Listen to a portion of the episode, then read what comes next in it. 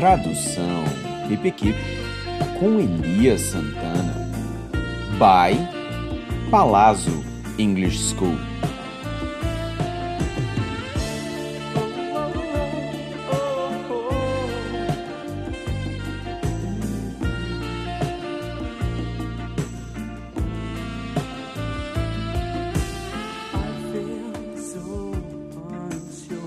Você me lembra um bife ancho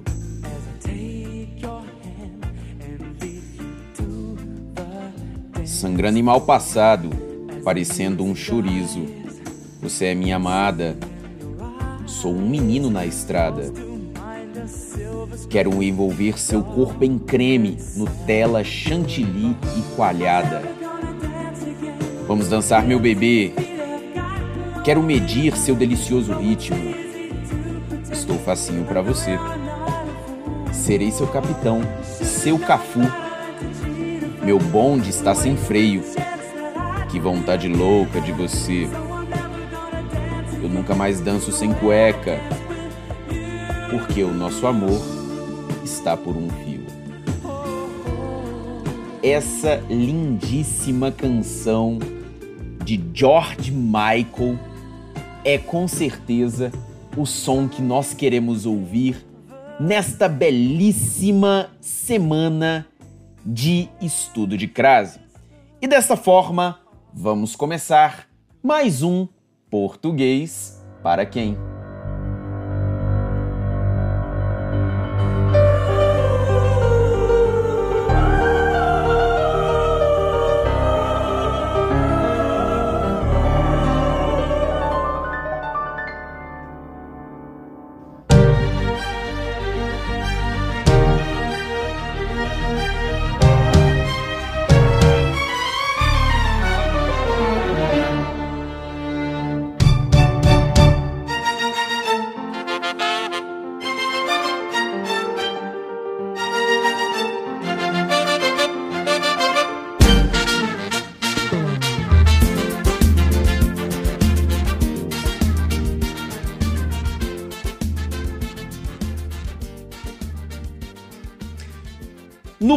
Português para quem de hoje, daremos continuidade ao estudo dos casos especiais do acento grave, o famoso sinal indicativo de crase.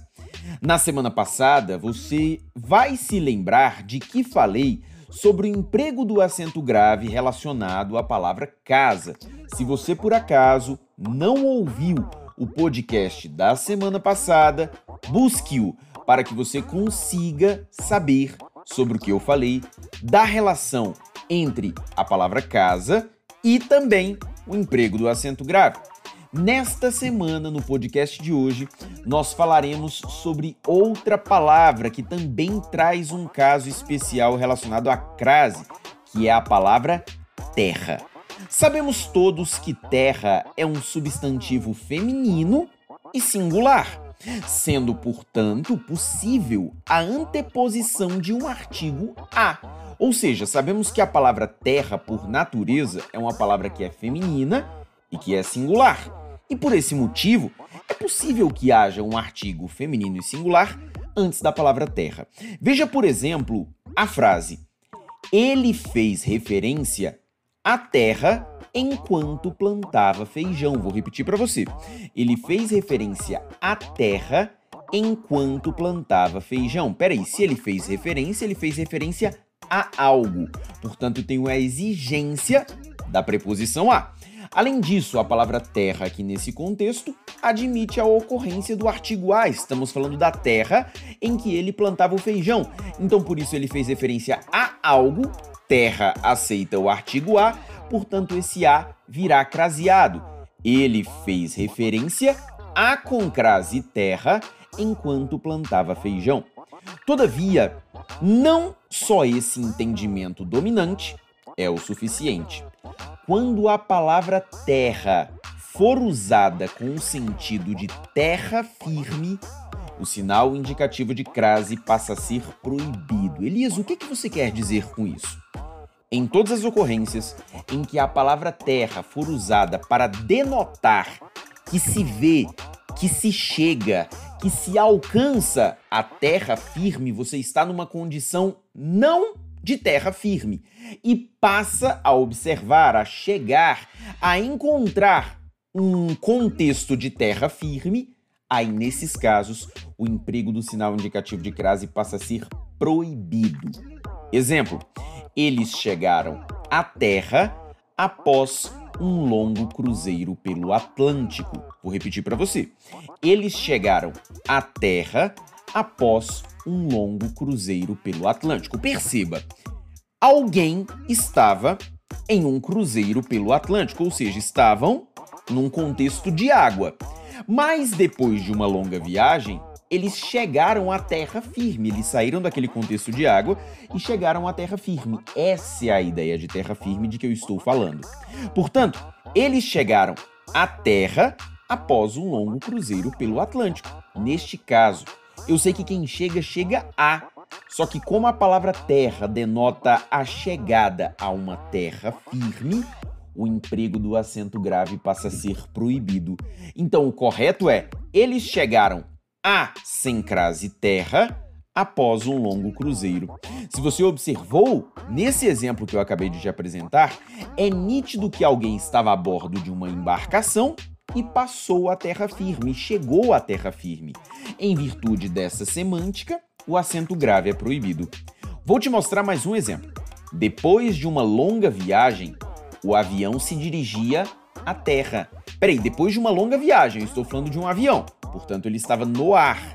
Calma aí, se ele se dirigia à terra, ele estava saindo de uma condição de não terra firme e passando a uma condição de terra firme.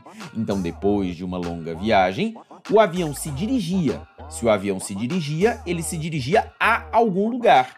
Só que terra, neste caso, denota terra firme, portanto, não pode haver o emprego do acento grave do sinal indicativo de crase. Então, depois de uma longa viagem, o avião se dirigia a, sem crase, Terra. Agora tome cuidado. Ao falar do planeta, agora estamos falando do planeta Terra, o emprego do acento grave passa a ser obrigatório, obviamente num contexto em que a preposição é exigida, tá? Não vai imaginar que na frase a Terra é redonda o emprego do acento grave é obrigatório, até porque quem é redonda, a terra, como é que eu vou colocar crase numa expressão que é o sujeito? Então eu estou falando de um contexto em que eu tenho a exigência da preposição a e a palavra terra indicando planeta. Nesses casos, o emprego do acento grave é obrigatório. Um detalhe super importante: quando nós nos referimos à Terra planeta, ela deve ser grafada, a palavra deve ser grafada com letra maiúscula. Exemplo: os astronautas voltaram à Terra. Aí você já pensa, peraí, Elias, mas se são astronautas e eles voltaram à Terra, terra firme, né? Acompanhe o exemplo. Os astronautas voltaram à Terra sem conseguir chegar a Marte. Opa, então eles chegaram, eles voltaram à Terra, ao planeta Terra, sem conseguir chegar a Marte. Eles estavam navegando pelo espaço, eles estavam ali em órbita e de repente nós percebemos que eles voltaram ao planeta Terra, Terra com letra maiúscula. Como estamos falando do planeta, os astronautas voltaram. Se eles voltaram, eles voltaram a algum lugar. Terra não é o planeta? É. Então eles voltaram a concrase Terra sem conseguir chegar a Marte. Beleza? Além disso, duas situações são semelhantes as que vimos no artigo da semana passada. Se a palavra terra vier acompanhada de algum especificante, o emprego do acento grave é obrigatório. Exemplo: só vá à terra de seus pais se você estiver preparado. Eu estou falando que você só deve ir à terra que não é uma terra qualquer é a terra de seus pais, eis o especificante, se você estiver preparado. Portanto, o mais correto seria só vá a com crase terra de seus pais, se você estiver preparado. Um outro exemplo: o fazendeiro fez alusão à terra dele sem qualquer modéstia. Vou repetir: o fazendeiro fez alusão à terra dele sem qualquer modéstia. Não estamos falando de uma terra qualquer, estamos falando da terra dele, há um especificante. Portanto, o fazendeiro fez alusão, quem faz alusão faz alusão a algo, exigência da preposição a. E estamos falando da terra dele, uma terra específica. Portanto, o emprego do acento grave é obrigatório. Logo, o fazendeiro fez alusão à concrase terra dele sem qualquer modéstia. E nós temos ainda uma situação que deve ser observada, que é no caso em que nós temos pronomes adjetivos antepostos à palavra terra. Pronomes adjetivos são aqueles pronomes que acompanham o substantivo. E aí você precisa analisar cada um dos contextos. Por exemplo, o garoto voltou a esta terra receoso. O garoto voltou. Se ele voltou, ele voltou a exigência da preposição a. Esta terra, esta, pronome demonstrativo, o adjetivo que acompanha a palavra terra. Mas, como nós temos esse pronome demonstrativo, esta, nós precisamos perceber que neste caso a ocorrência do artigo é proibida. A presença do pronome demonstrativo esta rejeita a ocorrência de um artigo. Portanto, nesse caso, se não é possível colocar um artigo, podemos dizer que o emprego do acento grave é proibido. Portanto, em o garoto voltou a esta terra receoso, não há ocorrência de crase porque esta terra, ou mais especificamente o pronome esta, rejeita a ocorrência de artigo. Mais um exemplo. O garoto voltou à minha terra receoso. O garoto voltou à minha terra receoso. Veja que antes de terra há a presença de um pronome possessivo adjetivo. O pronome possessivo, diferentemente do pronome demonstrativo esta, faculta a ocorrência do artigo. Eu posso dizer minha terra é incrível a minha terra é incrível. As duas formas seriam corretas. Então, como eu posso colocar tanto com artigo bem como sem artigo, nós podemos dizer que o emprego do acento grave neste caso é facultativo, porque o artigo é facultativo e ele possui a mesma grafia da preposição. Então pode ser: o garoto voltou a sem crase minha terra receoso, ou o garoto voltou a com crase minha terra receoso. E por fim, eu te coloco um outro exemplo que é o garoto voltou à mesma terra receoso. Vou repetir. O garoto voltou à mesma terra receoso. O que, que eu quero que você observe aqui? Eu tenho mesma terra. Antes da palavra terra, eu tenho o pronome demonstrativo, o adjetivo mesma. Só que diferentemente do esta e diferentemente do minha, o pronome demonstrativo mesma obriga a ocorrência de um artigo. Como ele obriga a ocorrência de um artigo e o verbo voltou exige a presença da preposição a, o emprego do acento grave nesta sentença é obrigatório. Portanto, o garoto voltou à mesma terra receoso com crase. O garoto voltou a com crase mesma terra receoso. Em outras palavras, para resumir, tome cuidado com a palavra terra no sentido de terra firme, que é justamente a ideia em que o acento grave vai ser proibido. Os demais casos todos são facilmente analisados, ou seja, os demais casos todos estão bem mais próximos das realidades que nós já conhecemos acerca do emprego do acento grave, o famoso sinal indicativo de crase. E agora nós vamos àquele momento bastante especial do nosso podcast, em que respondo algumas perguntas que me foram enviadas pela caixa de perguntas que fica aberta no meu Instagram de quinta para sexta-feira. A primeira pergunta vem de J Pavão Advogado, que falou o seguinte: Como faz com os pronomes oblíquos átonos quando se tem um verbo no infinitivo antecedido de palavra negativa. Por que, que ele está me fazendo essa pergunta? O motivo é simples. Porque nós sabemos que na colocação pronominal, a palavra negativa funciona como um fator de atração. Só que a palavra negativa, ou melhor, todos os fatores de atração, eles perdem o valor de fator de atração, ou seja, eles deixam de obrigar a ocorrência da próclise caso o pronome esteja associado a um verbo no infinitivo. Verbos no infinitivo facultam a ocorrência do pronome, que pode aparecer tanto em próclise quanto em ênclise.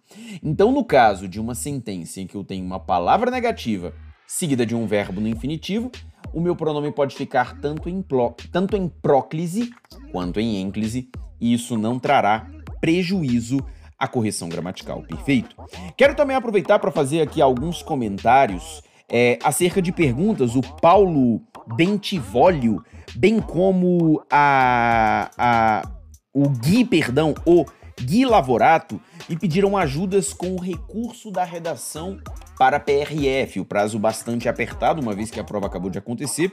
Já há o resultado das redações discursivas e algumas pessoas pedindo recursos.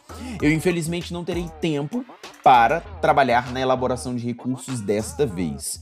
Mas a minha sugestão é que vocês todos pesquisem pelo Google, digitem Elias Santana como elaborar um recurso. Se você digitar Elias Santana como elaborar um recurso, você vai encontrar um artigo meu que está no blog do Gran Cursos Online e nele eu explico como deve ser elaborado um recurso para uma redação discursiva. Portanto, a minha sugestão é que você procure pelo Google Elias Santana como elaborar um recurso e você vai encontrar um artigo de minha autoria que trata justamente deste assunto, para que você não só saiba como elaborar o seu recurso, mas para que também você abra os seus olhos para eventuais picaretas que podem te cobrar uma grana absurda para a redação de um recurso que não vale nada. Beleza? Um forte abraço e boa sorte para vocês aí na prova da PRF. A próxima pergunta vem de underline Eduardo Costa underline.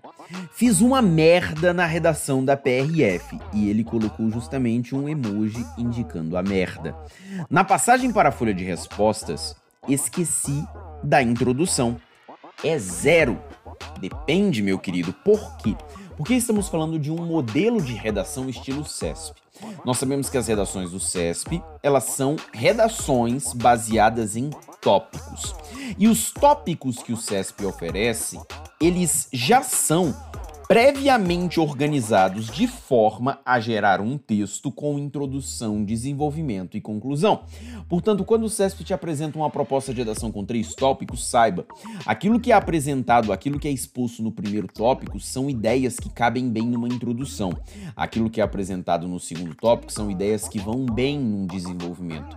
E aquilo que é apresentado no último tópico é aquilo que vai bem numa conclusão, ou seja, existe uma certa cadência lógica na composição das propostas do CESP. Talvez você tenha feito uma introdução à parte, o que não seria um problema para a sua redação discursiva, mas essa introdução à parte não compromete o entendimento dos tópicos.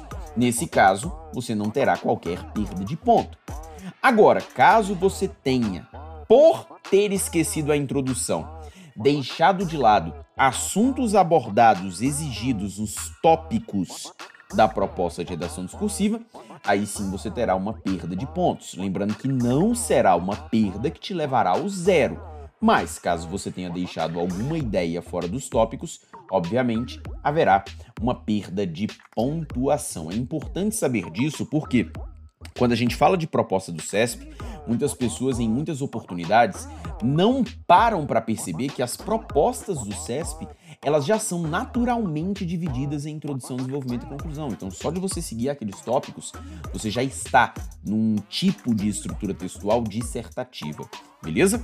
Mas vamos torcer para que você tenha feito a coisa certa e que isso não tenha sido uma grande merda para que você consiga a nota necessária para a sua proposta de redação. Um abraço, meu querido.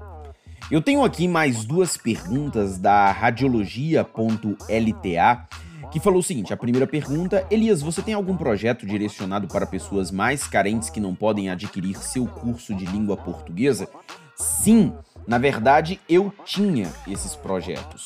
Porque ano passado eu criei a escolinha do professor Elias justamente destinado a essa galera que não tem condições de arcar com o curso. E a escolinha do professor Elias, ela era destinada aos alunos que estavam fora das salas de aulas presenciais e estavam perdendo muito conteúdo. Então eu fiz para esses alunos, principalmente de nível fundamental e nível médio. Mas eu interrompi a escolha do professor Elias. Mas as lives que eu já faço constantemente no YouTube, elas já servem como base para que as pessoas possam assistir às minhas aulas, independentemente de ter recursos ou não. E eu confesso que algumas das aulas que eu fiz no YouTube, na minha opinião, acabaram saindo melhor que aulas do meu curso de gramática beleza? Então, as aulas que eu faço no YouTube também são feitas com muita seriedade. Eu jamais economizei, jamais escondi conteúdo por ser uma aula de um curso gravado ou uma aula gratuita. E a outra pergunta diz: Elias, você acha válido ler um livro relacionado à língua portuguesa para melhorar o nível em concurso público? Depende. Se você fala de uma obra técnica, de uma obra didática, por exemplo, uma gramática, sim, isso é válido. E outra coisa que eu falo que é válida de leitura pensando em prova de concurso público é a leitura de livros, de obras literárias que usem um português mais contemporâneo, porque esse português mais contemporâneo pode refletir o resultado pode refletir no resultado da sua redação discursiva. Então, são leituras que te ajudam com certeza a aprimorar o seu conhecimento de língua portuguesa. Além disso, é importante dizer que o conhecimento de língua portuguesa, ele não é só avaliado numa prova como um meio, mas também como um fim. Logo, quando você estuda língua portuguesa, você não está estudando apenas para fazer a prova objetiva e a prova discursiva de língua portuguesa. Você também está estudando para conseguir melhorar as suas capacidades de leitura e, com isso, você vai começar a mandar melhor em raciocínio lógico matemático, em direito, em administração e em tantas outras matérias. E dessa forma, meus queridos, chegamos ao final de mais um Português para quem foi uma satisfação imensa estar com cada um de vocês aqui. E na semana que vem eu estou de volta aqui neste podcast. Um forte abraço, um grande beijo e até a próxima.